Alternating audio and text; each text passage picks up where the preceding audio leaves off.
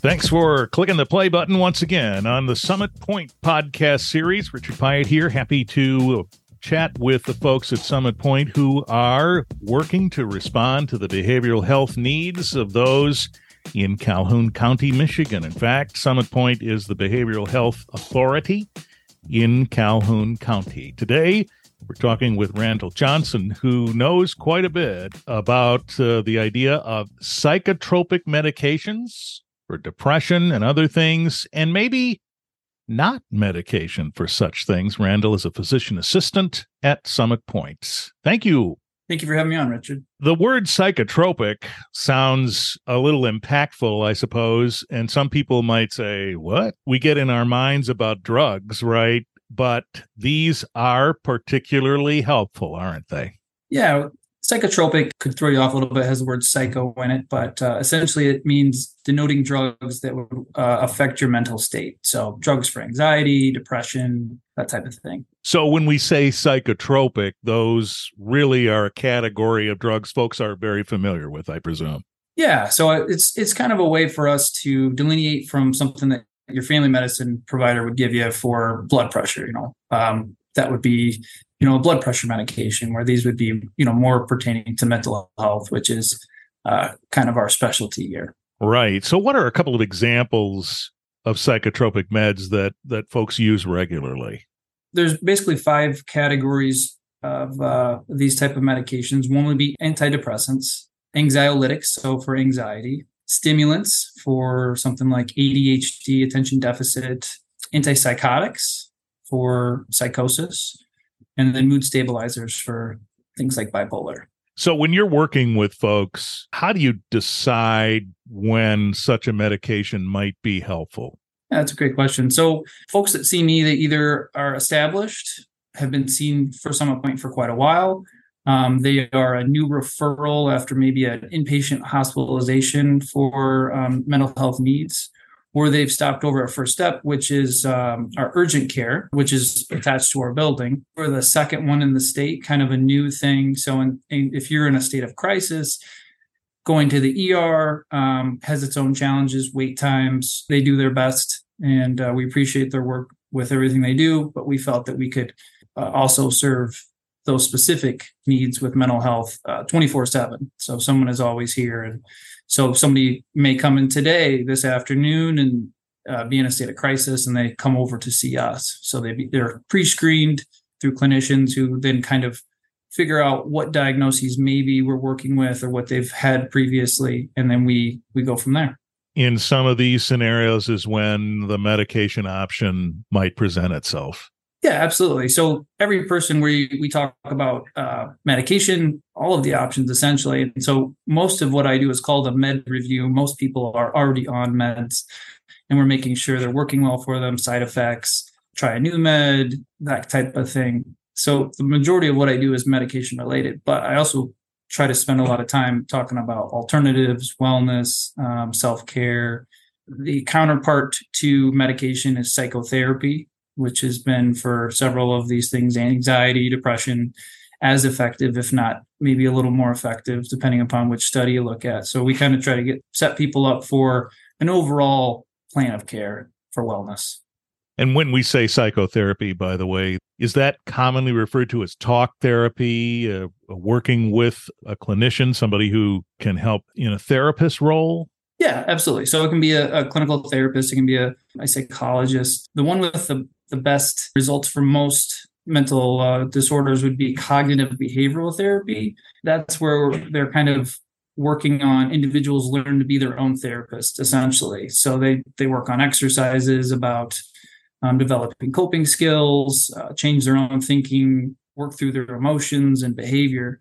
So the idea being they train people how to work through problems for themselves in the future. It's not so much to do with the past I think that's when we talk about therapy, people think about uh, childhood and and all that, and it is important to kind of go back and see where what happened to to us before to get us to where we are. But it is kind of more of a present day where we at, where are things going approach. All right, these that's one alternative to a medication. You said some other options include that. Are there others? There are multiple types of therapy. There's uh, DBT, which is dialectical behavioral therapy, um, which is helpful for some people.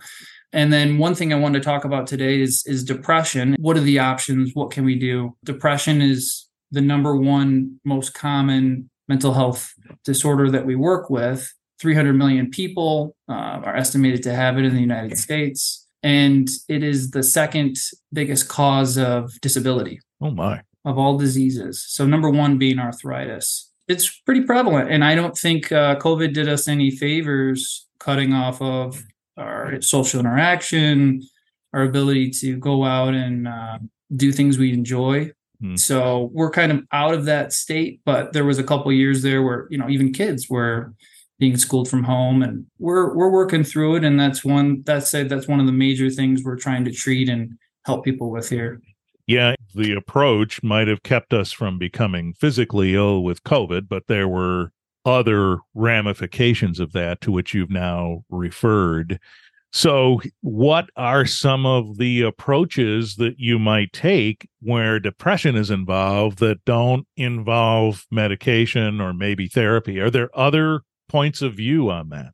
Yeah, so there's a, a, subset of depression that's called seasonal affective disorder. We experience this here in Michigan, maybe a little more than other places in the country. There's two different sets of it. One is uh, where in the fall and the winter, where we just kind of notice our mood kind of dips, and then that usually gets better in the spring and the summer. There is the uh, counterpart to that where people notice depression in the summer months and it gets better in the winter, but that's a lot less mm-hmm. common. So essentially, there is people who have you know major depression and we have diagnosed it and they're being treated.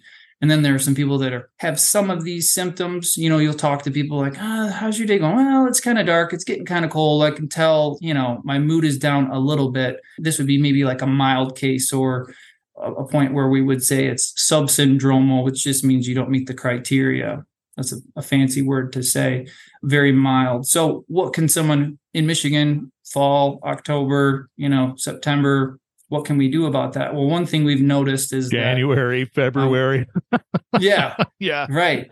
It, it, it carries on for months and months, and then maybe the worst part is uh, in the spring when we expect it to be nice and warm and, and sunny, and we get a, a taste of it, and then it's taken away, and it's back to the cold, dark days. So, what can we do if people do uh, suffer from seasonal affective disorder? Uh, we've noticed that when we wake up in the morning, the sun isn't there. You know, it's dark when we wake up it's dark when we get out of work when it gets really bad in december and it's you know dark at five o'clock. Um, so there's some light therapy which is an alternative med- to medication which is actually after some research had some pretty good results. So um, there are these light boxes that you can get um, that depending upon how bright they are basically simulate being in the sun. Mm. so i don't know if you've ever if you imagine going to the beach life is great got a smile on your face. The sun actually does release serotonin for us, which is one of the things that antidepressants work on is serotonin. So there's the natural antidepressant, which is the sun. So how can we work with that? Well, we have these lights, um, and there's basically two ways we can do it. One is we can um, simulate dawn. So you have a light in your room. So a couple hours before you wake up, it slowly starts to brighten. That's had some pretty good effects. And then there's also just a light box where people have them by their laptops or computers and they have them on to get a little bit of extra exposure. Yeah, I have one in my office that is not a new model. It's been out for a long time. I expect other people have them too, but I do sometimes turn that on in January. when it's been cloudy for a few months. And I do react personally differently when the sun is out. My favorite time of the year is June when I open my eyes at 6 a.m. and the daylight is already happening. And of course, it's daylight until 9 30, quarter to 10 at night. And uh, I respond to that differently, just as you described. And so that's interesting, especially this this gradual light in the morning that mimics how the sun brings us around. Uh, what an interesting idea. And you say these provide results for some people. They do. Yeah. So, first line treatment for seasonal affective disorder is antidepressants. So, that would be drugs like, you know, Zoloft or Prozac, you may have heard. But they found best is if someone is on an antidepressant and bright light therapy. So that's either the morning, you know, kind of sunrise emulating or just having uh, exposure to the light next to your computer or wherever you're working throughout the day.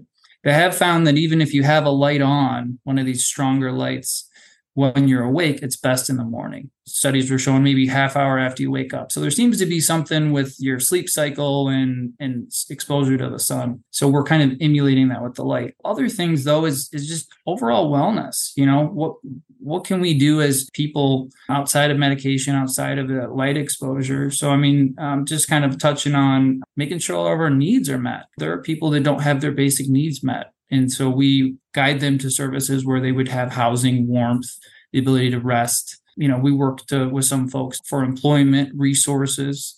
And then, you know, we advise people, you know, myself included, to to work on doing things you enjoy. Sometimes life can be a bit of a grind. And if we don't take time to look out for ourselves and self-care, we kind of lose sight of the pursuit of happiness. I may refer someone over to First Step for services, or just kind of in our discussion for, with our medication review, talk about what are we doing for wellness? What are we doing for ourselves? If someone doesn't have an answer to that, then that provides you with some perspective, doesn't it? Yeah, and we can we kind of brainstorm. And some people, it's kind of like I say, "What brings you joy? What do you enjoy doing?" And they'll say, "You know, I don't actually know." And I'll say, another thing is community, being involved with others, like we were talking about with COVID. I think that was the biggest thing was we lost some of that community where people maybe they went to a spin class and now you couldn't have so many people in a room. And some of those classes never came back. Some of those activities never came back. Right. Um, so we're trying to find ways for people to engage with others uh, that have similar interests. That that seems to be a pretty good asset in mental wellness. So someone's listening to this Randall, and they're saying, "Yeah, well, you know, I I'm kind of like Richard. I uh, I like it when the sun's out and it's a, a nice bright day for as long as possible. And when it's not, I feel a little different. But you know, I'm okay. Is that seasonal affective disorder, or is that just uh, everyday life?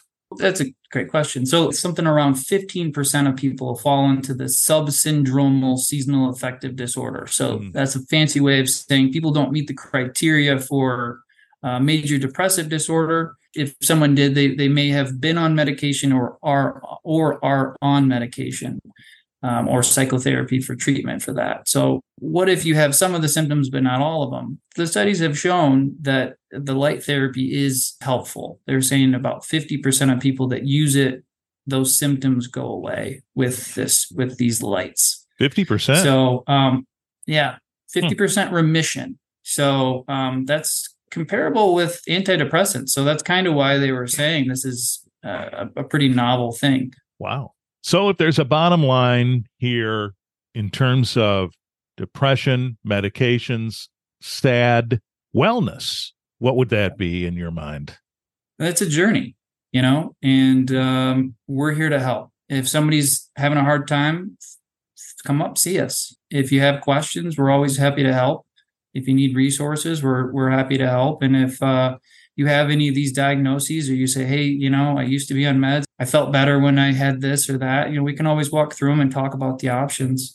Mental health is a journey, and uh, there's there's highs and lows for everybody, and we want to support people and meet them where they're at. Randall mentioned First Step. That's 175 College Street, Battle Creek, 24 hours a day, seven days a week. Folks able to assist you and perhaps do exactly what Randall was talking about evaluate uh, what uh, your symptoms might be, what the situation might be, maybe what the situation was, as Randall just said, and then uh, come up with a plan that can be helpful. Of course, that's all linked in the show notes for this episode. You can click through and take a look at the website for Summit Pointe. Randall Johnson, PA with Summit Pointe. Thank you. Thank you, Richard.